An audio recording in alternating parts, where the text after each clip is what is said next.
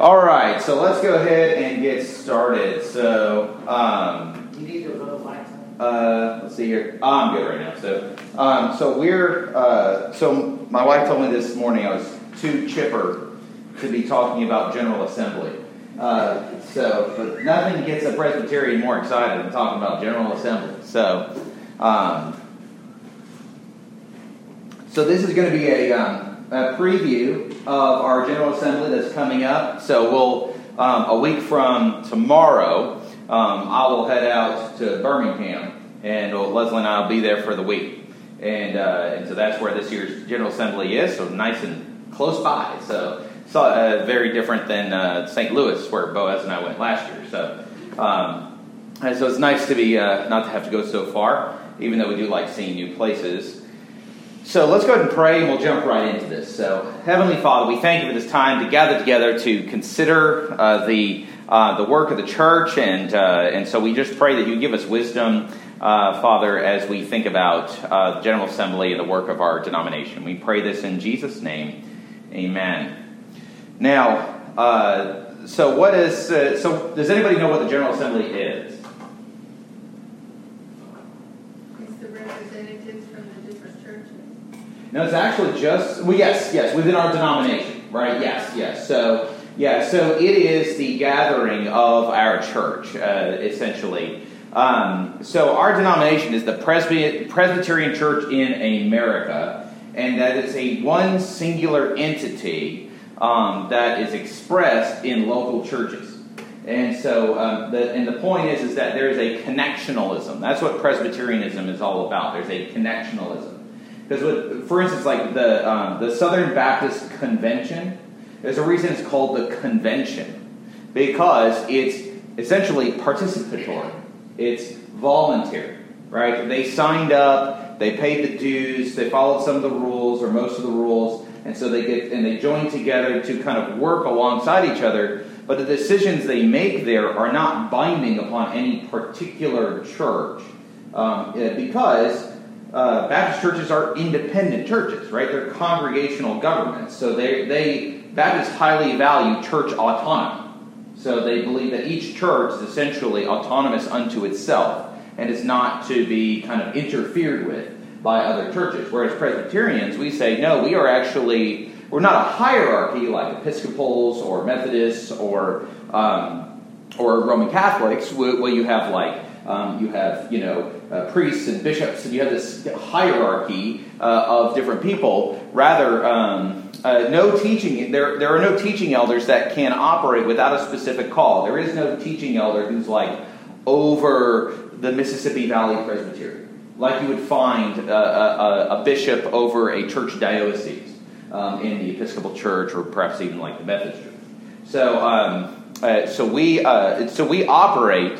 Presbyterian Church operates through a series of courts that have different rules and different members, so um, and different jobs. And so, but but the basic idea of Presbyterianism is connectionalism between the churches and rule by elder. We are ruled by teaching elders and ruling elders, um, and so who represent the local churches, and who, and and that uh, and so we gather together once a year to deal with business that has to do with how our denomination runs. All right, our General Assembly does not meet to convene, does not convene and discuss what Bailey Presbyterian is doing for VBS this year, right? Because that's not their job, right? They don't they don't come together to tell us, uh, you know, the particulars of our ministry, of like when to schedule things, how to how to operate on a day to day basis, because that's not the job, the jurisdiction of the uh, of the uh, General Assembly. The General Assembly is saying, look, we handle things that have to do with the denomination as a whole. And so, changes to our Book of Church Order, um, uh, things like review of all the records of presbytery. So, all the records of our session, all the minutes from our session uh, from our session meetings, they all get reviewed by our presbytery every year. Um, every year, they go through them uh, and they re- and they and they let us know: did you screw up or did you pass? Like, did you mess them up? And if you did, uh, you know, fix this. Or if there's a serious error, then you need to respond and let us know what in the world's going on. Um, so this it's a way to check in and to keep people accountable. And so, but then also the records of all the presbyteries get checked every year at General Assembly. And so actually it's going on right now. There's guys already in Birmingham and they're going over in what's called a review of Presbytery records, which is as exciting as it sounds. All right, just scintillating stuff there. So, uh, but it is important. This is what's this is a uh, uh, this is a form of accountability that we call review and control, and that we uh, that we that we don't have things that are just kind of slipping by, right? That we actually have that we actually are reviewing what are the decisions that are being made by all the 88 presbyteries within our within our denomination and, uh, and so this is how we keep accountable to one another. And this is that part of that connectionalism. We are accountable to other churches. We are accountable to other presbyteries. We are accountable to one another because we are one church, the Presbyterian Church in America. Uh, so um, uh, now I am actually one of the additional duties. Uh, so I'm going as a representative of our church and our presbytery to the to uh, to the General Assembly and uh, I'm what's called a commissioner. So I get to vote. Um, uh, uh, we, we pay for my registration, and uh, church pays for my travel expenses, and, and go there, and I vote on things. All right, and so, but an additional duty that I don't perform every year, but this year I get to perform again, is something called the Committee of Commissioners. So, um, uh, you've heard of Mission to the World Committee, um, Mission to North America. You know, so well, those are committees. Well, the question is, who who are they accountable to? Who's checking their stuff? Well, that's what the Committee of Commissioners does. So before General Assembly begins, the Committee of Commissioners meets on Monday and Tuesday and reviews all the minutes and decisions of, of every committee uh, that's a denomination committee um, and, uh, and reviews all those, approves anything, um, discusses any um, uh, uh, requests that the committee is making of the General Assembly and makes their recommendations to the General Assembly itself. And so, uh, and so I am this year. I'm sitting on the um, uh, the CDM committee, formerly the Christian Education Committee, but now the Committee of Discipleship Ministries. And so I'm, and so right now, it's so I've reviewed all the minutes in my preparation for that, and there's really nothing uh, um, major going on. Um, so uh, uh, now, we work in tangent with, um, uh, you know, the Show Me Jesus curriculum that we use for Sunday school materials? So uh, that comes from uh, Great Commission Publications, which is a joint effort between the PCA and the OPC. Um, now, actually, what's interesting is that the majority of sales uh, of uh, Sunday school curriculum goes to non goes to denominations outside of the PCA and the OPC. It is, it is a it is a highly used curriculum. Uh, but uh, but they take they took a big hit over the COVID period where they essentially had to cut their budget in half. So um, so they really took some big hits over the last year. So you can be in prayer for that because it's, it's, a great ministry. They put out a lot of good materials uh, that we make use of. So. Um, so we're glad that you make use of that, support them. But that's part of our review of the connection with uh, with uh, with Great Commission publications as well. So I can tell you there's basically nothing going on there. it's going to be, uh, but it's. I really like serving on committee of commissioners. Other guys don't like to do it. I like to do it because it helps me to get to know our denomination. Like I got, to, I sit on the committee of commissioners for the uh, uh, the PCA Foundation uh, one year, and it's like, what is the PCA Foundation? Well, basically, it's if if you have a fair amount of money and you're trying to figure out the best way to uh, maybe leave a gift to the church um, uh, when you, uh, you know, after you pass away, or even just how to handle, set up maybe a, a, an anonymous charitable giving, things like that. The PCA Foundation is there to help counsel and guide and give people advice. And so that's it's that so, uh, so they do that and they do a good job. Um, so which is different from the PCA RBI, which is retirement benefits. so uh, anyway, so it's just um, but it's it's it's a great way for me to go nerd out on our, Presbyter- on our Presbyterian denomination. So that's really what it is. So um, I like serving on it, and I get to meet other teaching elders that I don't know. In fact, I looked at the committee, and I don't know. I don't. I don't think I know anybody on the, that's serving on my committee of commissioners this year. So, but it'll be interesting to get to know them and, and get to know and work together. So that's just a little bit about what it is, uh, what we're doing, and how, kind of introduction as we get into it. Um, so I want to give you some uh, some brief statistics because uh, again, I mean, nothing more exciting than statistics, but uh, but the numbers are what people want to know oftentimes, and they help just give you a snapshot, right? Numbers aren't everything, but they do help give you a snapshot and to understand trends, and especially, you know, how has COVID affected our church as a denomination as a whole. We also have, also have to bear in mind there are a lot of churches that don't report their statistics. We do, um, but a lot of churches don't. Um, and so the, the, the, statistics are always skewed a bit because there are a lot of churches that just don't report. And we don't, we don't, we can't penalize them. We don't have a, any kind of mechanism for penalizing churches. We're not reporting, and so it's entirely voluntary. So, but we get a, over half at least that reports, and then basically they kind of, I, I, guess they kind of guess. But based on the information we have, um, now we do know we do have 88 presbyteries. That is confirmed.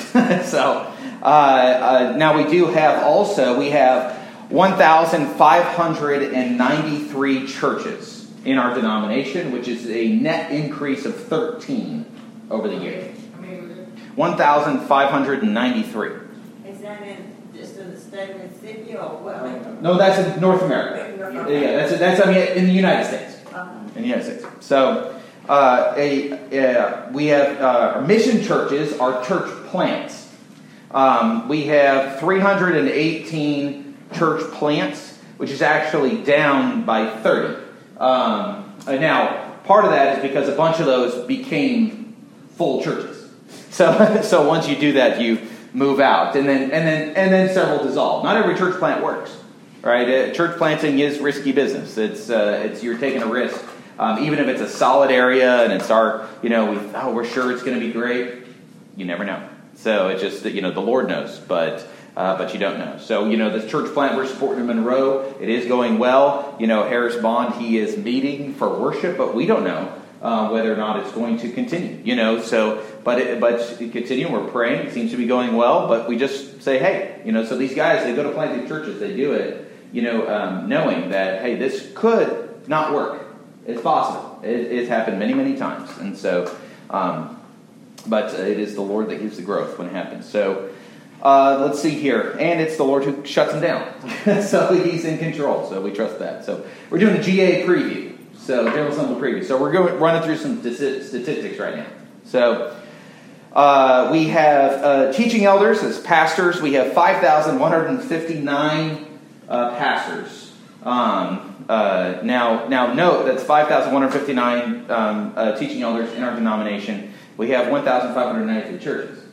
So um, now that also includes um, teaching elder missionaries, uh, teaching elders who are serving, and uh, um, we've got several. Uh, we got uh, you know number of teaching elders that serve as professors in um, in seminaries. So so it's not all the, the, all of these are not directly serving in the local church ministries, but most of them are. And so uh, we have, let's see here, uh, oh, we have uh, 704 candidates for the ministry that are in process right now. That's anywhere from, on average, from a, a, a three to four uh, year process, you know. Um, and so uh, let's see here. Um, we have, uh, oh, professions of faith by children. So this would be uh, children who came to faith either uh, by coming into the church or as covenant children coming up and, and professing their faith. We had uh, 4,479 professions of faith uh, by children last year, and that is um, up by 456 from the previous year. And we also had professions of faith by adults of 4,674 adults professed faith last year and um, and so that is and that is people professing faith, you know, for the for the first time as they come into the church. So uh, and that is a, an increase from the previous year of uh, 383. So um, uh, let's see here. Uh, are we have a total? Uh, but this it's interesting though. Um, uh, though even though we have the, the, those wonderful numbers, our total membership is 378,389. So we're close to, you know, just over 375,000 members. Um, but that is down almost 5,000 from the previous year. So, uh, so, so uh, even though we have gained um, essentially, uh, I mean, it looks like almost 10,000 members. We it uh, we lost more. So now there's there's uh, you know we uh, school Sunday school declined during COVID uh, and has not recovered. So we in uh, 2019 we had approximately 65,000 uh, members attending Sunday school, and sorry 95,000. And since COVID hit, it has been 65,000, and um, and stayed there the last two years. So so we've so Sunday school has taken a hit by about a third. So it's pretty heavy. Uh, now, um, total contributions are very strong for the church in terms of giving. Um, so our total our total contributions were basically just shy of a billion dollars uh, for the denomination as a whole. That includes missions, church planting, uh, tithes and offerings, everything. Million or billion? Billion, just shy of a billion. So, yeah. So it was actually just over a billion previous year, 2021, and then it, it went. Or sorry, 2020, and then it went down just slightly, dipped just below that, uh, but still very strong. So uh, we do have a concern. Um, the average age of PCA members is 55. So um, now you compare that to the average age of Muslims in the United States, which is 32. Um, so you know it's uh, you know 55. It's not it, you know that's for an average age. It just means that you have an older congregation uh, as as a church. Um, we are the fourth oldest uh, uh, among the major denominations. We're younger than the Methodists and the Episcopalians, but we are the oldest among evangelical denominations. Uh, but we're roughly the same as the Southern Baptists and slightly older than the Assemblies of God. So, so from their statistics, comparing them, this has come from the Stated Clerk's report. Um, and so there is clearly a need for outreach and evangelism denomination wide, reaching out to those around us, not just to, you know, liven up. but but it just what like I said, these numbers, these statistics, these things, they just present us with a snapshot, right? They just give us a picture of what the trend is, and it highlights, hey, what the needs are. And then, and no surprise, I mean, we would say that the need every year is outreach and evangelism. But uh, but it is truly it is important to uh, to consider that as far as the makeup of the church as well. Now, so those those are some concerns that we need to think about. Some strengths: uh, we have a very strong ministry corps. Um, so we have we have a lot of well trained ministers. We have a lot of candidates in the pipeline. I mean, there are literally I mean there are literally denominations they cannot get ministers. Um, well, they can get people that'll just get in there, but they can't get qualified ministers. And and part of that is because they're a liberal denomination. There's not a lot of people who want to be ministers in that denomination, um, uh, and so they have and so they're begging for for ministers. And so uh, we are not. Uh, we have uh, we have a very strong ministry corps. Our church planting efforts are very strong and continue to strong. We are planting churches, and planting churches is one of the best means of evangelism. Uh, particularly if you're talking about long-term, strong, continuous evangelism, planting churches is number one. It is the best way to reach people for Christ.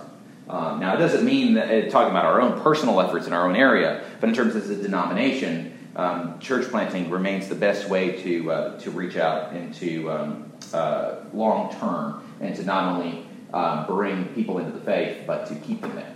And so, uh, and then also we continue to be well resourced as a denomination um, uh, financially and also in terms of our um, resources uh, are, are, be able to um, uh, in terms of documentation theology, all those things. We are very well resourced in those areas. So, so those are some strengths. Uh, the committee reports, uh, basically looking over all the denominational uh, committee reports from the MNA and the MTW and um, uh, um, uh, the uh, the administration committee um, and um, the committee of constitutional business. That's a fun one. so. Um, so those, those, there's not really any major like concerns or big issues. These are good reports. Things they're reporting good things happening without getting a lot of details. But I really want to spend the most of our time, or the rest of our time, uh, talking about overtures, because overtures are the main, the meat and potatoes of General Assembly. That's where the debates happen. That's where the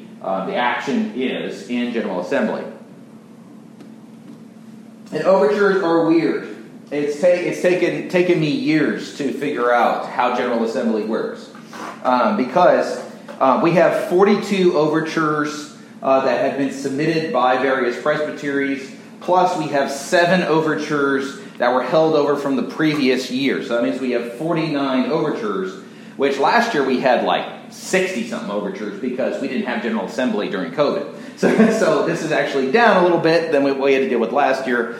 Um, but there is no shortage of controversy still that we're dealing with here. So, um, uh, so the, the, seven overtures. Uh, so an overture is basically a presbytery um, uh, uh or or even a church in certain instances um, is asking the the General Assembly to do something to take an action to alter the book of church order, to, to make a statement publicly. It's, that's what an overture is. It's requesting something. It's like if you're in a meeting and someone makes a motion. Uh, it's like it's to take an action of some sort. And so these are different actions. And, um, and so those holdover overtures from, from the previous year, basically, they all have to deal, they're, they're basically all about clarifying procedures when handling discipline cases. Um, and so there's not really a lot to, to say about those. It, uh, most of them are pretty good, um, kind of giving some better clarity about certain things. Uh, there's one that is not good, and I don't think it's going to pass, and uh, I will vote against it. Uh, is the um, there's one that was uh, asking for the expansion of. Uh, so basically, what happens is if there's there's two types of discipline cases, generally speaking. Um, if let's say a minister comes under discipline, okay, He's committed some kind of grievous sin. Um, he's uh, stolen money from the church. We'll just say that. Okay, and he got busted, and so he's been uh, brought up on charges, and so uh, but he says he's innocent. Okay, um, well, guess what happens? You have to have a trial.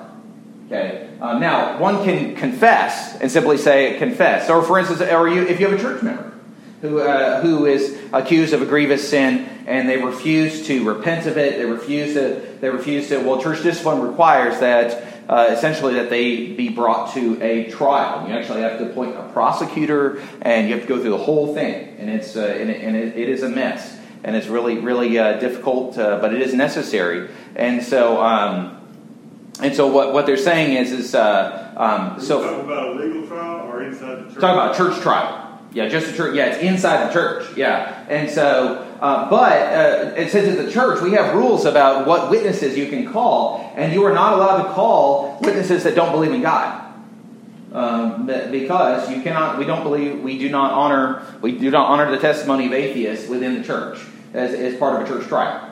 And so we believe that it is morally necessary to have someone who believes in eternal judgment uh, to to make oaths and swear to tell the truth and to you know, so um, and so basically, uh, there's a motion to expand witness eligibility to include those who do not, uh, basically all the way up to atheists, to basically to be able to bring more witnesses in. And you can understand the argument there, but as a church, we just uh, don't believe it's going to be wise to open that door to allow um, atheists uh, uh, or others uh, who do not believe, do not hold to the faith, to testify within a church court. So, um, so yeah, so be voting against that. I don't think it's going to go anywhere. Um, then uh, it's funny. One that's gotten a lot of excitement from teaching elders and ruling elders who go to who go to General Assembly is overture number one, which is uh, we the, the, overtures committee report. So basically, what happens is, is there's all these overtures. Okay, most of these overtures are going to get sent over to the overtures committee, which meets prior to the General Assembly. The overtures committee will take all these all these overtures, and then they will basically take them. And then, and then there's some. There's like one. In, there's one of these that like basically they'll take something that's dealing. Sometimes there's like six overtures that deal with the same thing. Okay, and so what they'll do is they'll pick one, the best one, and then they'll just attach all the others to it. And they'll just say, and they'll just say, we're presenting this one as the representative of all those. And so, and we recommend you vote for it or against it. That's what they do. They'll say, we recommend you vote for this or against this. Vote this against. And so, and so when it comes to actually vote on the assembly floor, what's weird is you're not voting for the overture itself. You're voting about the overtures committee's recommendation of the overture, which can get really confusing because they'll say, we, you know, it's like, I'm going to vote yes to vote to, to affirm the overtures committee saying I should vote no on this thing. You know, and so, and so you're just kind of like, and sometimes people will stop, they'll stop and they will ask. So, like, Mr. Moderator, please explain what we're voting here. like, like, let's simplify the language here. Um, but it is an important process to help simplify these things and take to, to uh, um, and so I'm going to go through some of these. But the problem is, is that we don't have like a uh, the stated time for the Overtures Committee report is like 3 o'clock on like Thursday afternoon, um, which means that if you're doing the most important debates and the most important business and starts at 3 p.m. on Thursday, and we're supposed to leave Friday, well, guess what that means? It means that there's been multiple years where we didn't get done till 1 in the morning. And so, uh, and it's just kind of like, it's okay, well, um, and so they're saying, look, no one's fresh and making good decisions after 11. All right? like, it's just not good, you know? And, and, and, um, and, not, and not all the guys going there are spring chickens, right? So it's like this people are tired, they are emotional. Sometimes we just blow through things and don't give them enough time to, of consideration. And so it's just like, so they said, look, we need to set it to just move it to Thursday morning at 9 a.m. Like just you know, just kind of let's just stop this and start doing the business, the most important business. Of, so on. So uh, I think it's going to pass. There is some strong pushback from the administrative committee on this. Uh, they don't like it for some reason, but um, but uh, most of the guys I'm hearing from are uh, like myself, going, "Yes, please. We need to stop having these midnight 1 a.m. sessions where we're handling the most important business of the of the General Assembly. It just doesn't make sense." So. All right. Well, um, so that's that's that's number one. Uh, let's see here. Uh, there's also uh, quite a few. Um, so there's there's there's several ones having to do with the standing judicial commission. So let's say you have the, the session makes a decision that you really disagree with. Like in fact, you say this violates our mission as the church. I object to this strenuously and, uh, and you bring it to the session. The session says, We hear your complaint. You say, I want to file a complaint about this. And, and we say, We hear your complaint, but we do stand behind our decision. Well, then at that point, you can appeal that complaint to the presbytery. And then the presbytery will have to hear your complaint. And the presbytery would take that and they would say, okay, well, um, you know, uh, Bailey session, you either were you either did not err in this decision or you did err and you need to correct it. And let's say they say, well, this Bailey session did not err. And, and you still feel like, well, I, I think that the presbytery got it wrong. You can then appeal it up higher, and the next highest level beyond the presbytery is the standing judicial commission. It's like our Supreme Court when it comes to the church courts. And so, um, uh, so there are several requests. Uh, we are still dealing with the fallout from the Revoice Conference of 2018 where the um, where the um, where, remember we, in the human sexuality report we talked about that side B um, uh, sexuality, uh, side B Christianity, where people were saying they were they were gonna they were identifying as um, gay Christians, but they were still going to maintain the biblical sexual ethic and be celibates, but they were still identified their orientation as gay or homosexual. You remember we were talking about that in Sunday school? Well, that's the side B type thing. Well, there's there's a there's a teaching elder in St. Louis um, in the Missouri Presbytery who had um, who had organized this conference uh, for Revoice, was at the center of all that, and so he was brought up on trial, and he was um, there's a whole mess. There's a hundred pages of, of standing judicial opinion um, in in the commissioner handbook. And by the way, this is a select printing Okay, the, the actual commissioner's handbook is 800 pages. It's over 800 pages. It was 787 pages, and then they dropped a 150 page supplement this week, uh, which was 50, 75 pages of corrections and 50 pages of new material. so, um, so I just I, I, selectively print things, and then and then basically they say bring an iPad. That's that's what you do, unless you want to lug that thing around in two binders. But um, so uh, so basically uh, what's happened, though, is that the, the Standing Judicial Commission basically has said that the Missouri Presbytery did not convict teaching Elder Johnson of the specific charges that he was charged with. The Standing Judicial Commission uh, agreed, after it was complained and appealed, uh, co- uh, agreed that um, the Presbytery did not err in their particular fine points of the case that was brought to them. However, they were not able to include any of the statements, interviews, or even the book this teaching elder published after the case had already been brought, because it was not within the purview of the case. And so, um, and so now we have multiple requests from uh, two presbyteries who are uh, uh, who are asking for the Standing Judicial Commission to essentially to try teaching Elder Johnson as the court to take basically take over and be the responsible court to try him, especially based upon the interview he just did with NPR recently, which was atrocious, and the book that he just published, in which he identifies himself as a gay Christian, as a you know, as he uses the terms of homosexual Christian, and uses these terms that we uh, have explicitly said you cannot use, and so. And so there, um, so there, so there are two uh, requests for the SJC to basic, basically prosecute him and bring that case. Um, there's also another, um, a couple of, a couple other ones that have to do with kind of how that process works. I won't get into all that. Um, uh, let's see here. Oh, we do have a petition for the U.S. government uh, uh, regarding abortion. Uh, so uh, about ending it. Um, we are in a historic moment uh, with the with the Supreme Court seemingly poised to overturn Roe v. Wade, and so we. Um, you know, it seems to be fitting time to appeal to the U.S. government simply as the church uh, to say, um, you know, we want an, we want the end of abortion to be brought. Now, um, and some may say, well, why don't we do this every year? Um, well, one, or why don't we make statements all the time about lots of different political subjects? Uh, because actually, in our Book of Church Order, uh, we believe that the church and government operate in uh, on um, what we talk about on separate orbits. Now, those orbits do cross every once in a while, um, but uh, we do not take it upon ourselves to make uh, statements into politics uh, very often.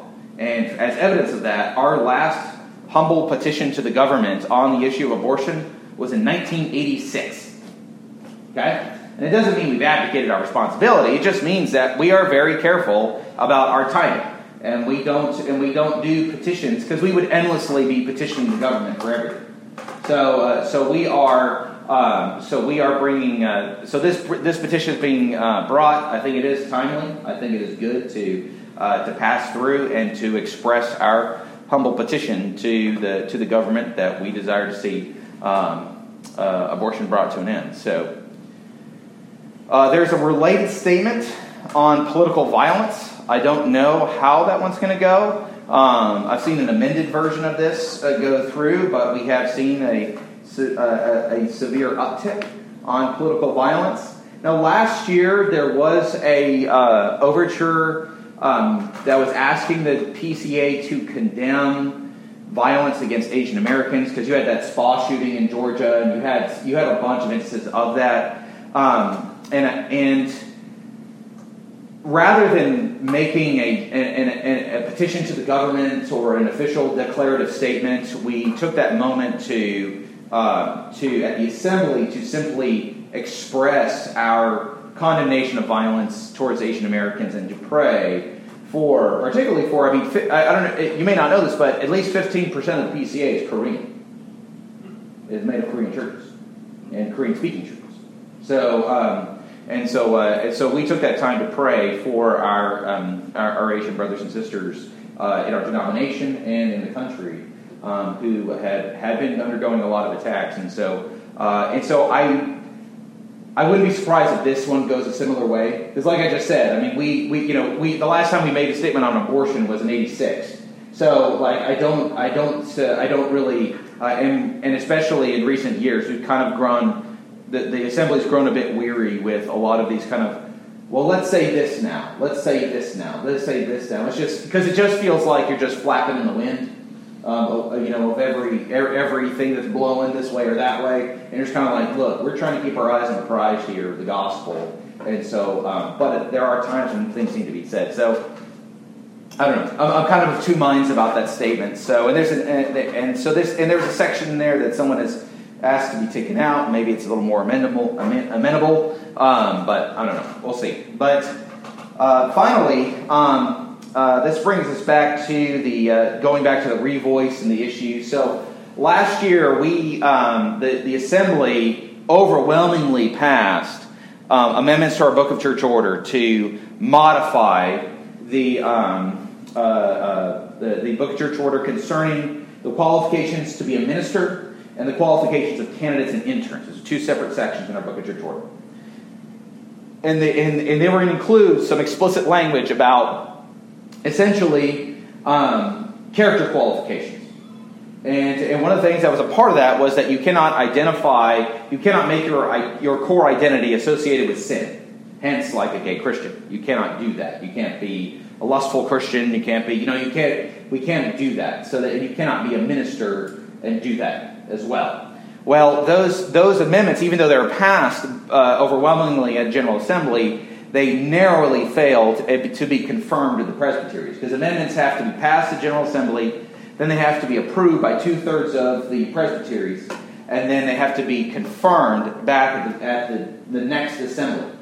And so those, uh, those amendments uh, did fail barely by razor thin margins. Um, and so, and there's a variety of reasons. It's not just that there's a third of the PCA that is um, affirmative of side B Christianity. There's, there's a lot of guys who are just kind of like, the BCO is good, and you need to quit changing it. Like, quit changing it all. You know, it's just, you know, the OPC makes fun of us because our comes in a binder. Theirs is bound in a, in a book. Look, that's how often they change it to the Book of Church Order. It's literally bound in a book, whereas ours comes in three ring binder. You know, like, so there's those types of guys.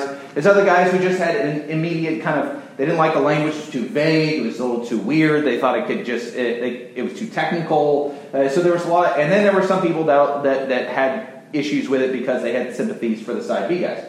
So, but there was enough issues where it didn't pass in two thirds of the presbyteries. Well, um, that meant that uh, the, uh, the, there were presbyteries that went back, they listened, and so they uh, and so they have now presented new. Um, so we have five um, uh, overtures, overtures 12, 15, 20, 23, and 29 um, that deal with modifying the qualifications for church office in the Book of Church Order, which is uh, 16 4. And so, um, uh, and I agree with others that 29 is probably the strongest and clearest. Uh, I hope that they'll pick that up in the Overtures Committee and make that the representative one. Um, but it just makes it clear. They basically clear, simplify the language, clarified it, reduce it down to very simple, uh, simple language. And so, um, and then I actually have that. See, See, even again, this is even stuff here. So, um, uh, let's see here. I was going to just read to you. Um, let's see, 29. So, I even sent the Office Depot and got the same. Well, actually, I didn't tell them to bind it. They just bound it for some reason. So, anyway, all right. So it says that they want to change this to officers in the Presbyterian Church in America must be above reproach in their walk and Christ-like in their character those who deny the sinfulness of fallen desires, or who deny reality and hope of progressive sanctification, or who fail to pursue spirit empowered victory over their sinful temptations, inclinations, and actions, are not qualified for ordained office. So, um, so that's so that's a pretty good. That's a pretty that's pretty good language. It's pretty clear. I think pretty effective. Uh, so we have five of those. Um, and then we have one overture, Overture 31, that wants to change the requirements for ordination to church office uh, for, for ministers. Um, now, what's interesting is there is a there's overtures 33 to 35 that basically say uh, that basically were submitted that say, hey, look, let's just com- let's commend all the presbyteries to make use of the human sexuality report that we came out last year that we commended already. And so, and basically the idea is that there are people who don't want to change the Book of Church Order, and so my thinking is is that they have submitted these 33, 34, 35 to hopefully, as a kind of a halfway between, so, so that way we wouldn't have to modify the Book of Church Order. But I would actually vote no against these because it's basically saying, like, look, we got pious advice in our report last year. Let's let's somebody else wrote this and I agree with them. They said basically it's pious advice about pious advice. It's saying let's agree with it again. It's like well we've already commended it to the presbyteries. We did that last year. But if we need to change the book of order, book of church order, then we need to change the book of order, book of church order. So that's the question. So I'll probably vote negative on those uh, and vote yes for the BCO amendments. And then um, the last thing I just want to mention because we need to end here, but um, is that our um, uh, uh, our denomination also put out. Uh, um, this is the last study committee that we're going to have for a while. This was actually the study committee was appointed in 2019. on um, domestic abuse and sexual assault. So um, this is basically kind of a pastor manual, and so it's really, really. I, I'm working through it. it. I'm really. It's very good. Um, it's very helpful. Um, and basically, it gives a theology of abuse, kind of understanding um, how, how that, and it's very pastoral. Especially, it's a good resource for pastors to go through, and they have a lot of cases. Um, uh, one of the uh, one of the people on the committee that was an advisor to the committee uh, was Rachael. De, I don't know how to say her name. Denhollander, I think. She was a um, an Olympic athlete who was abused by Larry Nassar, um, the, um, who had grossly abused a lot of female Olympic athletes. Um, she was one of those who's now who's become a public advocate. She's I believe she's a Reformed Baptist, but she was also an advisor on the committee as well uh, that um, helped advise the committee. And so this is a it's a very good report. Um, I'm hearing great things about it. I've been working through it. It's really good. So uh, it's hard reading, but it's very good stuff and very helpful because unfortunately we do live in a world of sin, and so um, and so we do uh, come across this. So. Um, so that is a, a, preview. I will give you all a report uh, when I get back to General Assembly on how the overtures go. Uh, sorry we didn't have really have time to do question and answer, but if you have any questions or concerns uh, as I prepare to go to General Assembly, please uh, uh, talk to me and let me know, uh, and we'll and we'll talk. So thank y'all.